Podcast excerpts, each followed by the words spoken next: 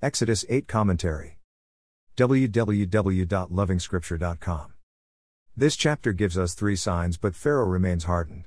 The first sign of frogs is duplicated, but the second and third signs are too hard for Pharaoh's magicians.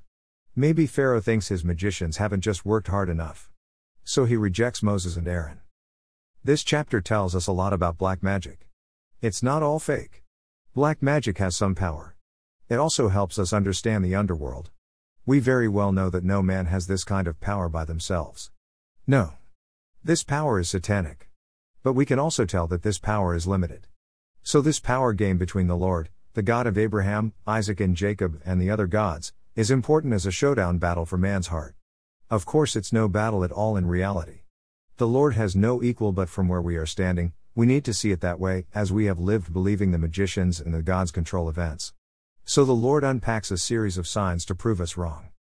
In the present context, there is so much fear because we think that a few powerful men control both the economy and direction of the world. We even think they can cause a worldwide plague such as COVID 19. These pages speak to us on the need to get back and see who is Lord over all.